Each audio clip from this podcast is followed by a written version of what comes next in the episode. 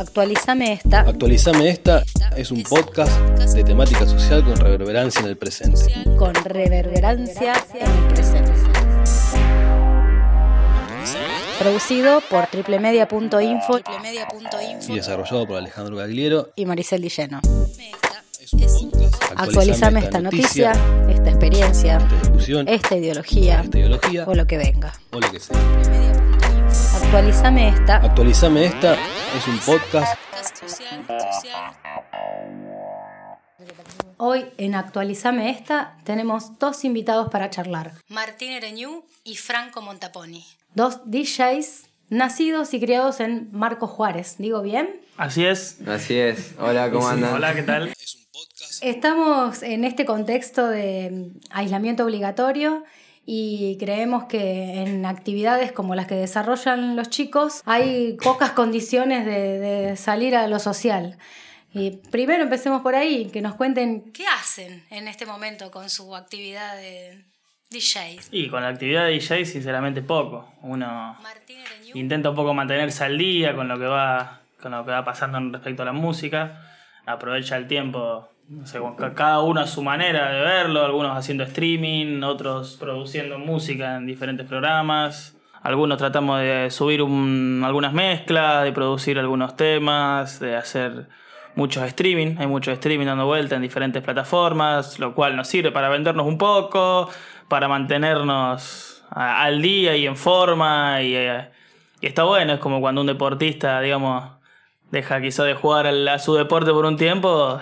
Está bueno no dejar completamente de lado todo lo que, bueno, lo que ejerce nuestro trabajo. Exactamente, como dice Martín, uno trata de no quedarse Franco Montaponi. eh, en el ámbito de la música, porque viste, hay muchos DJs también que hacen lo mismo que vos, entonces vos buscás no quedarte nunca, seguir subiendo las redes, eh, todos los meses aportar algo de tu música para que tu público te siga escuchando cuando todo esto pase, obviamente. ¿Ustedes creen que, que tienen un público determinado? ¿Cuál es el- el- la expectativa de, para extender? O sea, ¿tienen un objetivo o, o están en una situación de, bueno, al menos mantener? Y en este momento es mantenerse y también perfeccionarse, pienso yo.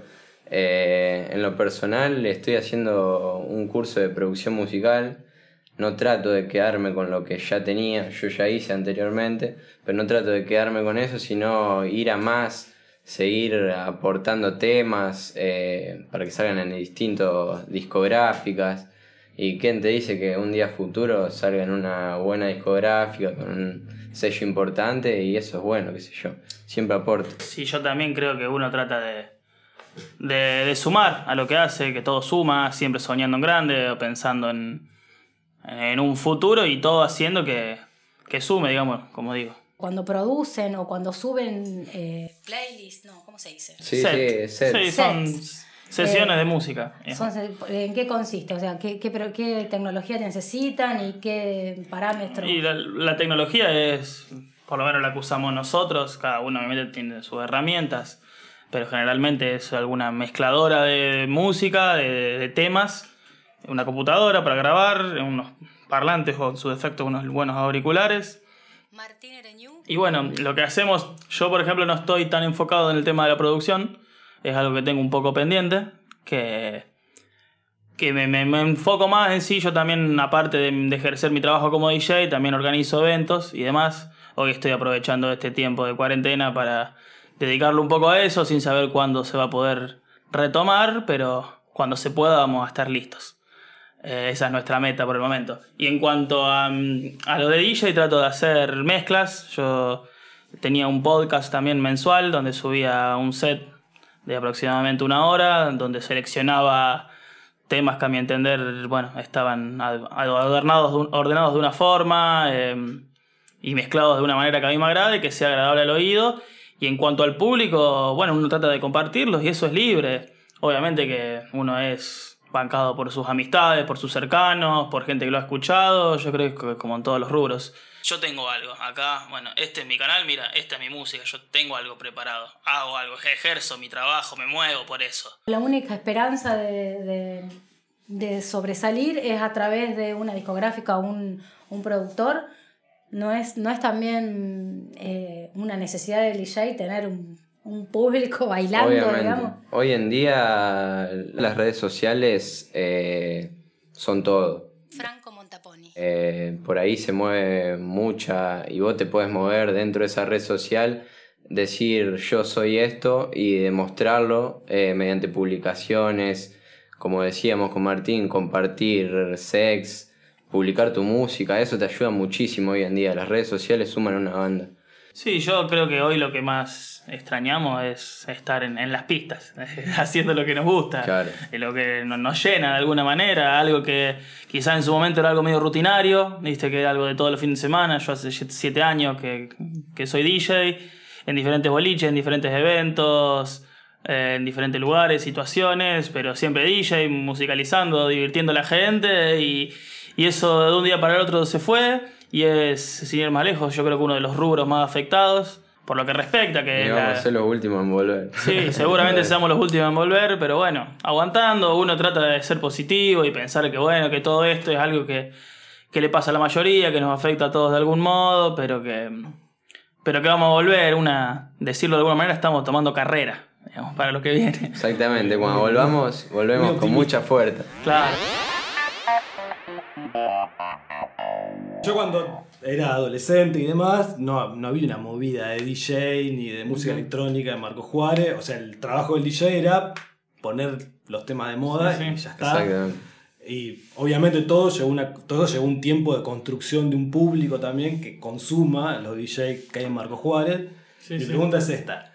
¿Creen que es, digamos, se va a resentir la escena electrónica de Marco Juárez, lo que hacen ustedes después de la cuarentena, o va a seguir todo más o menos igual? Yo aparte de ser DJ también hago una fiesta, eh, eh, siempre encaminado a la música electrónica. Franco Montaponi. Algo que antes ni se hacía, o sea, vos le preguntaba a alguien grande y no, no conocía lo que era la música electrónica porque ni llegaba acá.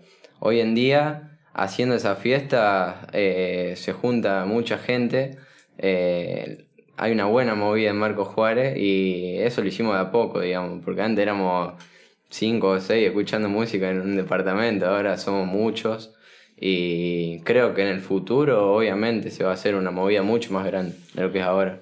Sí, yo creo que también, yo creo que como, como en muchas cosas, la movida se va agrandando, va evolucionando, va llegando. Martín Ereñú. Por eso también uno trata de subir música, de subir sesiones, para que esto también se, se agrande un poco más, se extienda un poco más. Eh, y sí, es todo medio under hoy, es, es medio difícil, la música electrónica es muy prejuiciada, eh, el ambiente siempre ¿Es se muy pone... local ese prejuicio? O... No, no. Es en general, pero sí. localmente sí, siempre que hicimos algo nos pusieron muchas restricciones. Sí, incoherencia, de todo. Claro, incoherencia.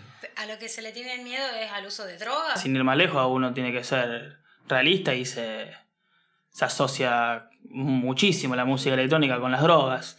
Eh, pero eso ya varía de cada uno. Yo creo que hay que diferenciar y hay que, que saber que no, no, no va una cosa con la otra. Claro, que en cualquier lado puede haber, no es la claro. música electrónica. Vamos, nos divertimos y punto. O sea, como cualquiera se divierte en cualquier boliche.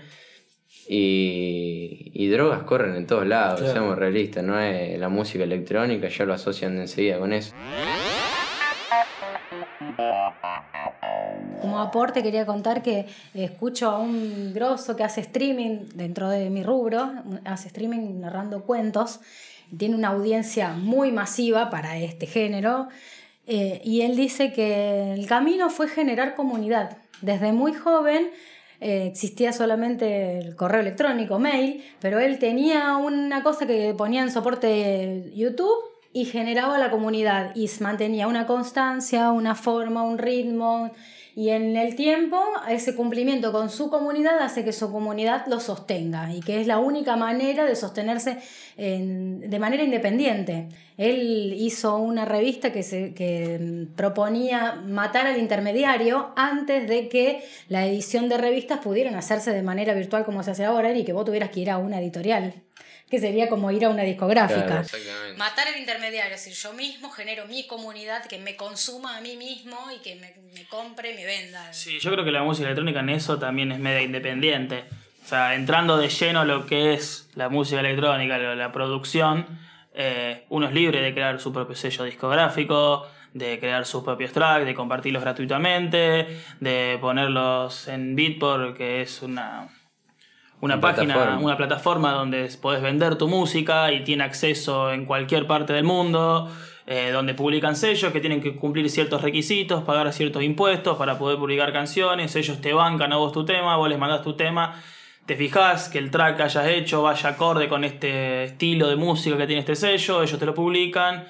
Y sí, yo creo que la, la perseverancia y la constancia en, en hacer esto es lo que le lleva todo. A ver, si uno es dejado y, y la cuelga y no sube algo diariamente y no se actualiza, va quedando en la historia. En cambio, uno que insiste, que te dice, mira, sí, me gusta esto, yo tac, subo un set a SoundCloud. Lo escucha un amigo, lo vas escuchando en el auto, que sube al primo y dice, uh, qué bueno que está esto. ¿Quién es? Martín Leñú. Uh, mortal, a ver, y lo escucha él, y, lo va- y eh, la música viaja. Yo he hablado con productores que, que han producido temas, se lo han mandado a otros DJs y, y de repente se lo tocaron algunos, como por ejemplo me pasó a hablar con un, un productor de Córdoba que Hernán Cataño tiró su tema en una fiesta de Mendoza que ni siquiera sabía que Hernán Cataño lo tenía, él se lo había pasado a otro DJ. Viajó el tema, Hernán Cataño lo escuchó en otro lado, se lo pidió sin saber quién era él, sin permiso, también la música no, no, no pasa nada con esto, se paga esa de ahí y ya está, digamos. y, y tiró su tema a Cataño y el loco sorprendido, mirá cómo viajó mi música, eh, sin darse cuenta, llegó al, Al lugar menos esperado. al lugar más, más esperado pero menos pensado. o sea, Claro. la música viaja. ¿Y ustedes cuáles son sus influencias, sus inspiraciones? ¿Son honestos cuando producen o componen o suben un mix entre lo que les gusta y lo que saben que gusta al otro, los que lo- los moviliza a ustedes con los que moviliza al público? Me leíste la mente, tenía la misma pregunta. Hoy acá, por lo menos en Marco Juárez, por nuestra situación económica y vivir de esto, hoy lo que nos rinde, la verdad, y lo que más ejercemos, sinceramente, es hacer divertir a la gente poniendo la música que más vende, eh, lo comercial, por así decirlo, que es lo que más llega al oído, divertir a la gente. ¿Por la radio le entra a la gente lo que se vende? ¿Por las redes? por, don- por todos lados. Si pongo la música que a mí me gusta, es la verdad, van a ir muy poca gente, se va a reducir mucho. Claro. Por, eso- por ende tengo que adaptarme a lo que la gente quiere escuchar. Me divierte, la paso bien, me gusta. Sí me gustaría mucho más hacer como grandes DJ que ponen la música que a ellos les gusta. eh, y, y gente va a escuchar lo que a uno le gusta y comparten ese gusto musical. Yo creo que hasta con las bandas pasa lo mismo. Una banda de música quizás le gustaría tocar sus temas, que no los conoce capaz que nadie, o tocar temas eh, comerciales, populares, el famoso que conozcamos todos, y quizás así tenga más repercusión, gane más plata. Hay que rebajarse un poco a eso, hoy no estamos en la condición, y menos acá en un pueblo como Marco Juárez, que la movida la vamos inculcando nosotros mismos muy a poco, eh, pero con muchas ganas. Quizá en una ciudad, viste, uno tenga otras y te pueda encontrar un poco más las mayor cosas. público también. Claro, un mayor público, una mayor movida. Por Y te digo a que la cuando ciudad. fuimos a Córdoba fuimos nosotros mismos. O sea, con nuestra música fuimos y. Sí, se te van que- dando, se te van abriendo cosas. Nos han- tenemos, tenemos anécdota por ser DJ de caer a ciertos lugares y. Bueno, eso es lo que nos interesa. Cuente la anécdota. Parando de vacaciones para. Sí, para Carlos Paz. Para Carlos Paz. Fuimos a una a pasar un fin de un verano a Carlos Paz, a una fiesta. La fiesta era un domingo, se largó a llover. Fue una, Se suspendió se la suspendió la fiesta. fiesta. Y empezaron en los grupos ahí de WhatsApp de Córdoba que se arma el after igual, se arma el after igual. Caímos, fuimos los primeros en caer al Viajamos hasta, Ma- hasta Mayuzumá. Tamayú. De que habían a organizado como una mini movida, o sea, la gente, por así decirlo, se había quedado un poco manija. La lluvia no, no, no, es, que, no es que la bajaba, tenían, era el domingo, querían aprovecharlo. Habían estado Sí, organizando. Gente que volvió Claro, el lunes, sí, tenía que trabajar y no podía ir a la fiesta, entonces quería hacer algo Ah, también. la fiesta la habían pasado para el lunes. Claro. Y bueno, fuimos hasta Mayú, fuimos a esa fiesta que habían organizado unos locos que tenían una movida ahí en, en Córdoba, en Carlos Paz, en la Hacían muchos las Sierras. los locos. Ah, los locos hacen así, eh, así Se dedicaban a hacer mucho after, pecado se llamaba. Y Caímos ahí primeros eh, y no había DJ. Le digo, Martín, che, esta es nuestra oportunidad. ¿no? Sí, había, no había uno, pero que no. No, tenía consola, nada. Yo tenía el controlador que Sí, uso. bueno, y algo que tenemos. Llevamos. Yo voy, voy a una fiesta y llevo el pendrive. Claro, siempre. Ponele, esa Van- van vuelta. cansado a todos pero lo he llevado en 4 o 5 años que recurro hacia la movida, siempre llevaba el pendrive porque nunca se sabe. Nunca Justo se esa vuelta, yo esas vacaciones no lo llevé. Creo que no sé si fue la única. Así que tuvimos que poner con la música de él, esa, esa- ese, ese fin de.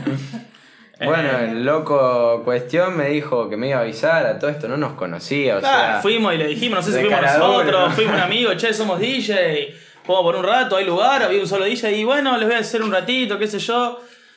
Eh, tocaron, llegaron otros DJ, tocaron, estuvimos ahí bancando, éramos, no éramos nosotros dos, nomás había un par de nuestros amigos también.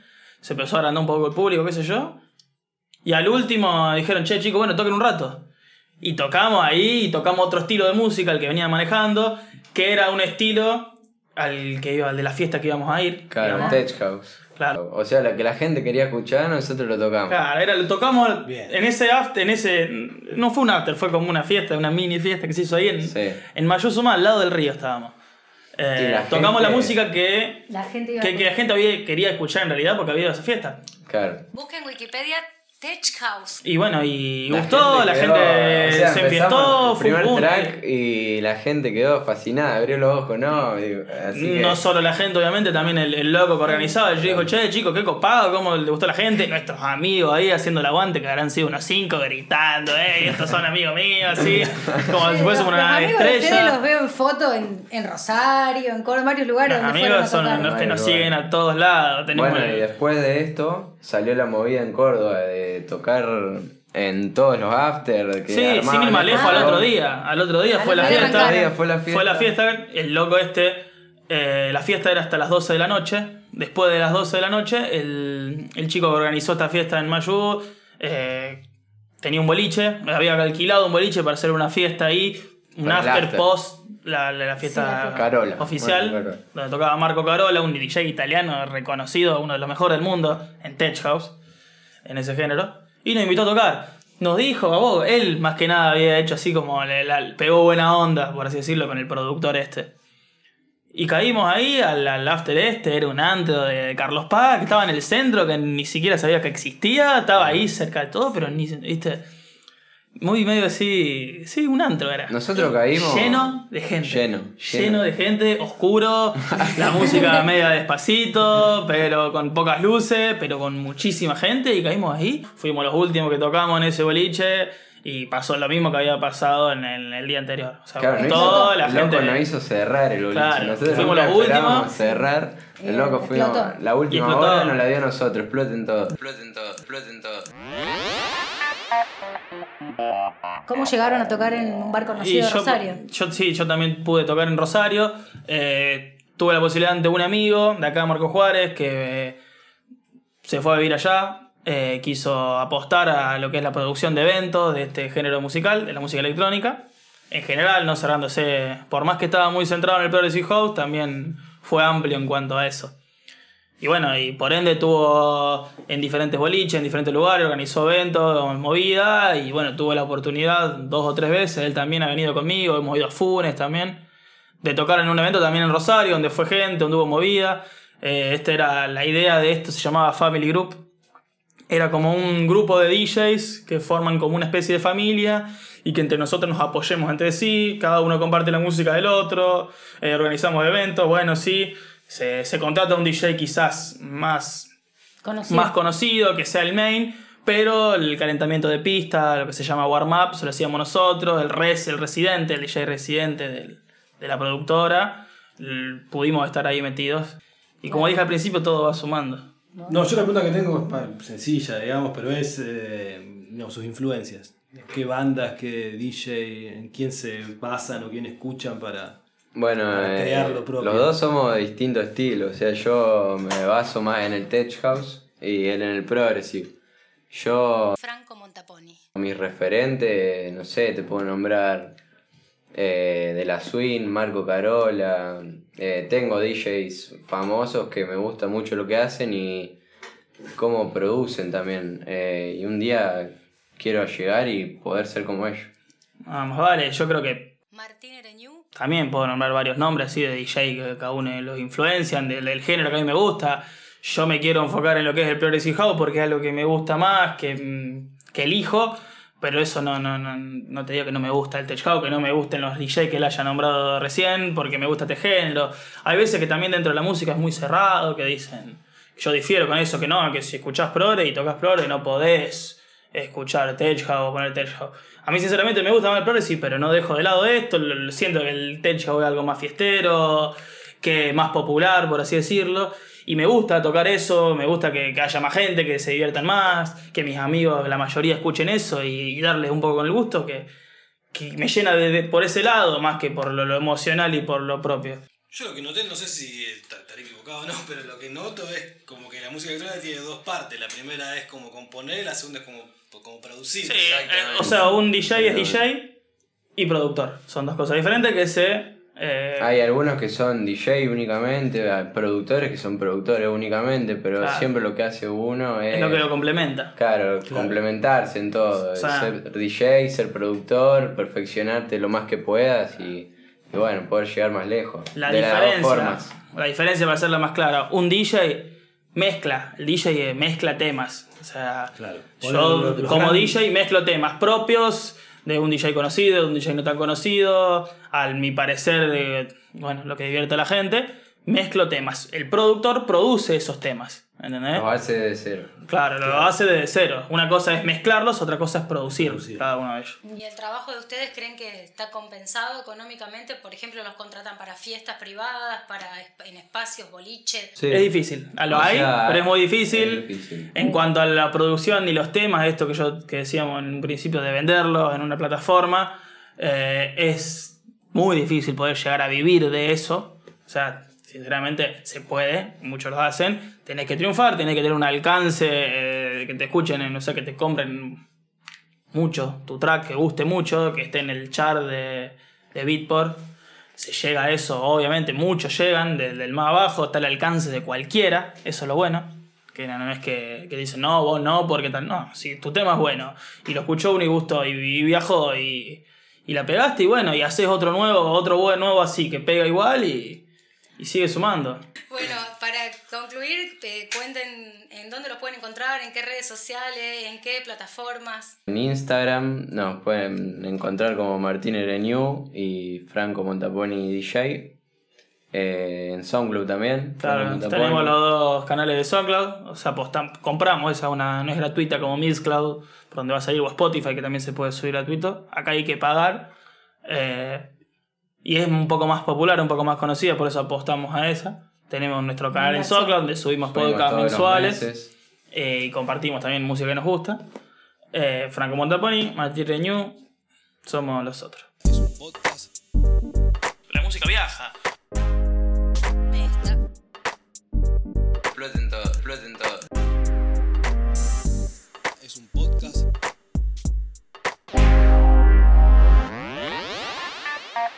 Bien.